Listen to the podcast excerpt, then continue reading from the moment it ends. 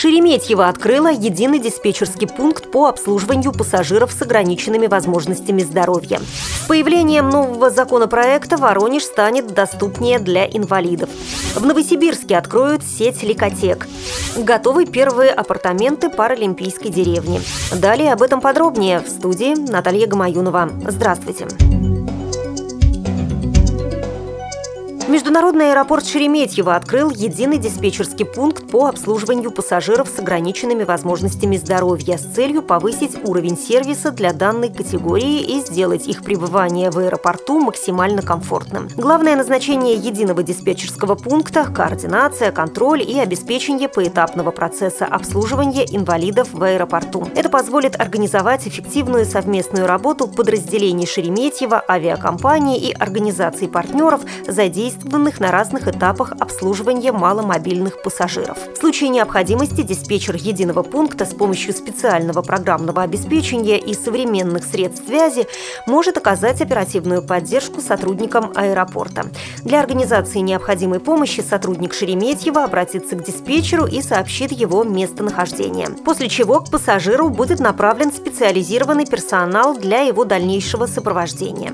Аэропорт Шереметьево предлагает маломобильным группам пассажиров пассажиров персональную помощь при нахождении в терминалах, посадке и высадке из воздушного судна.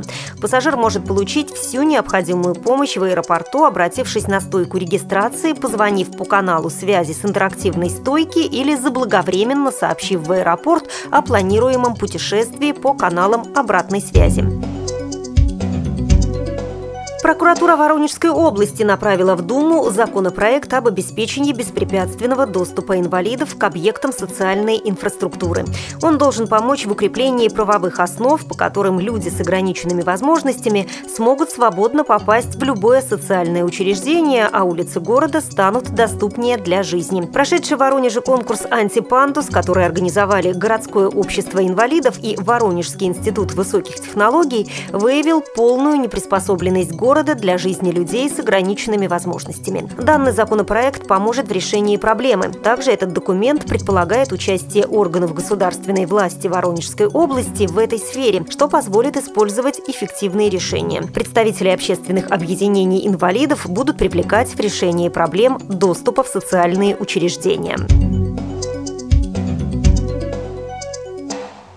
Новосибирской области на базе комплексного центра социального обслуживания населения Ленинского района в отделении реабилитации детей и подростков с ограниченными физическими и умственными возможностями открылась ликотека. Это учреждение психолого-педагогического сопровождения семей, где с детьми в возрасте от года до 4 лет с различными формами нарушений развития работают дефектологи, психологи и арт-терапевты. Специалисты посредством игры помогают детям адаптироваться к обществу и пространству каждым ребенком ведется индивидуальная работа. Кроме этого, в процесс игры включаются и родители. Родители видят, насколько их ребенок быстрее развивается в процессе игры, как он выполняет упражнения, а затем работу в этом ключе они смогут продолжить и дома, подчеркивает логопед-дефектолог.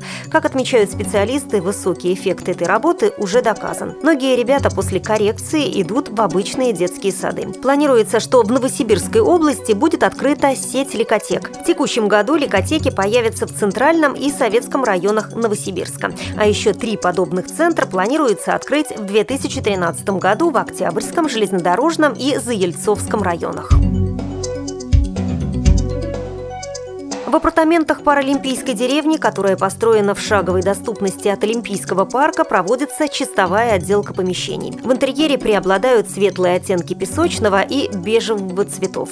Наружные стены зданий выполняются в духе архитектуры Средиземноморья, рассказал главный архитектор проекта. Используются экологически чистые традиционные материалы, в том числе и белоснежная минеральная штукатурка, натуральная черепица трех оттенков и древесина. Готовые апартаменты оборудуют специальными специальной мебелью, включая столы без острых углов и широкие кресла на низких ножках.